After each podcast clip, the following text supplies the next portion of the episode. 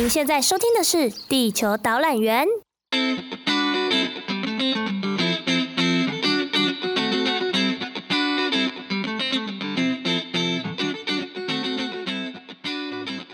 Hey guys， 我是你们的导览员奈莉。你喜欢吃鳝鱼意面吗？大家都知道鳝鱼的营养价值很高，但你知道鳝鱼可以拿来治病，甚至有人会拿它来养蛊吗？今天的导览就要跟各位说说和鳝鱼有关的故事。鳝鱼呢，主要分布在日本、台湾、东南亚这些地方。日本人呢，在日治时期的时候就把吃鳝鱼的习惯带进了台湾。各位有没有到过台南的萨卡利巴？萨卡利巴在日文就是指人多热闹的娱乐场所。传说最早就是在台南的萨卡利巴开始发展吃鳝鱼的。鳝鱼可以补气血、消炎，所以也会被拿来做中药，可以治疗咳嗽之类的疾病。关于鳝鱼呢，有一个传说。从前啊，在中国的一个小村庄，有一位姓黄的人，平常就喜欢做一些造桥铺路、救济穷人的善事。待人处事也是一脸笑容，大家就都叫他黄善人，就是黄大善人的那个意思。他还有一个特色啊，就是每次下大雨的时候，村子小河上面的小木桥都会被淹没，那老弱妇孺就没有办法过河，他就会准时出现在河边，自动自发要背人过河。大部分受过他恩惠的人都说他是积德行善、做好事，是个大善人。可是很多被他背过的妇女啊，都在私下议论，说他是心怀不轨，背人过河的时候都会动手动脚的，是个大恶人、假善人。后来观音菩萨知道了，就决定亲身试探他一下。有一天啊，大雨过后，观音菩萨就化身成一位美丽的女子，来到河边，表示要过河。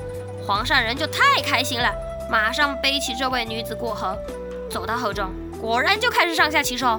菩萨大怒，马上就现身，飞到半空中，指着黄善人说道：“人善心不善，死后变黄鳝，尸体不臭也不烂。”黄善人死后，村民果然发现小河里多出了一种形状长得像蛇的鱼，就叫它黄鳝，就是指鳝鱼。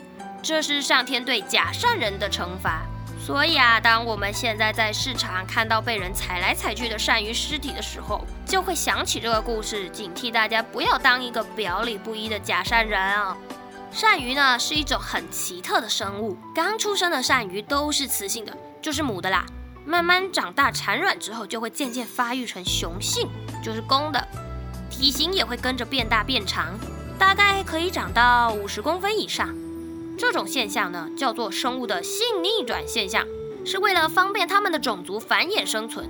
所以鳝鱼是雌雄同体的生物。有民间传说呢，会在养殖鳝鱼的时候添加许多含雌激素的避孕药，希望鳝鱼能快速长大。所以在外面吃到的鳝鱼都是避孕药含量超标的，会导致女性性早熟，还有男性的女乳症。其实这种说法是错的。如果你知道鳝鱼小时候是雌性，体型大约只有三十公分以下，等到长大之后才变成雄性，才能长到五十公分以上，你就知道养殖业不太可能喂食充满雌激素的避孕药给鳝鱼，因为这只会导致它们无法长大，并不会促进生长哦。鳝鱼最令人意外的地方就是可以拿来养蛊。那怎么养蛊呢？我们休息一下再回来吧。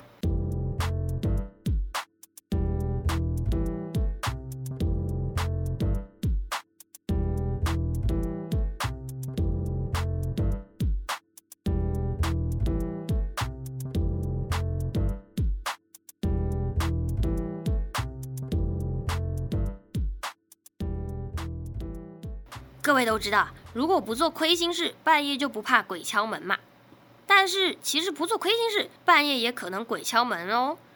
古代民间有一种邪术，其实就是恶作剧啦。如果你在外面和别人结了冤仇，对方就会在傍晚在你家的门上涂上鳝鱼的血。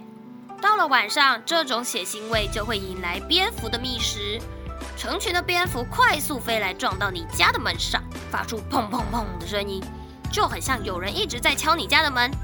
当你打开门的时候，蝙蝠又快速飞走了，你没有看到人，自然就以为是半夜被鬼敲门了。这就是以前的人拿来制造半夜鬼敲门假象的方法。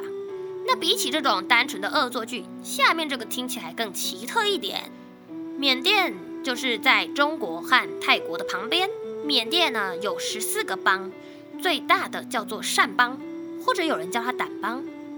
主要的人口就是掸族。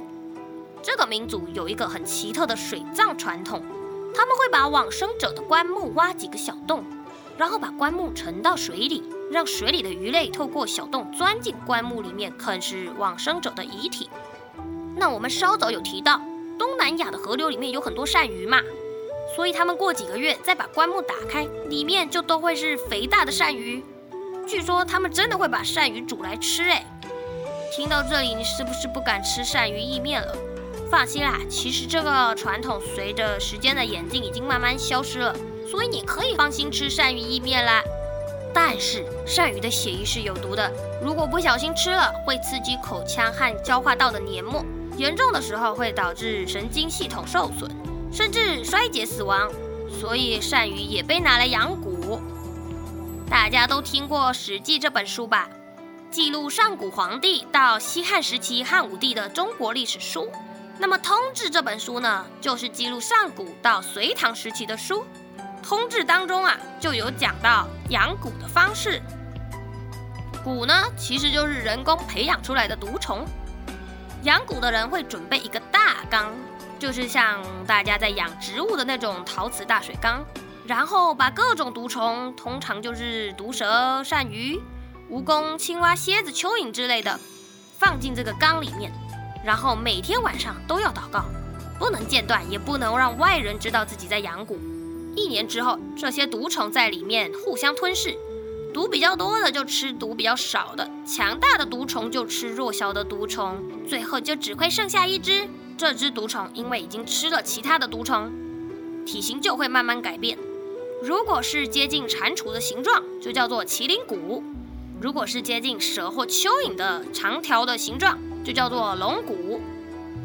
这时候啊，养蛊的人就会把这个缸放在一个不透气也不透光的地方藏起来，再持续饲养个三四年以后，这只乳骨大概可以长成三公尺长。养蛊的人就会选一个好日子开缸，让蛊自己跑出去。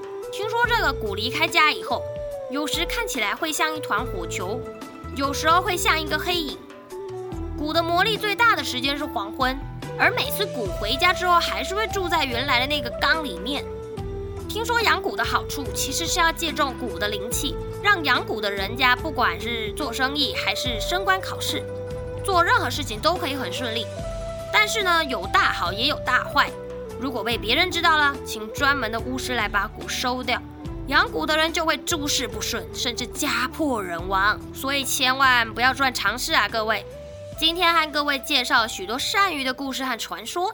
最后，艾莉，我只想说一句，大家还是乖乖吃鳝鱼意面就好啊，千万不要拿鳝鱼做什么坏事啊。那我们下集再见喽。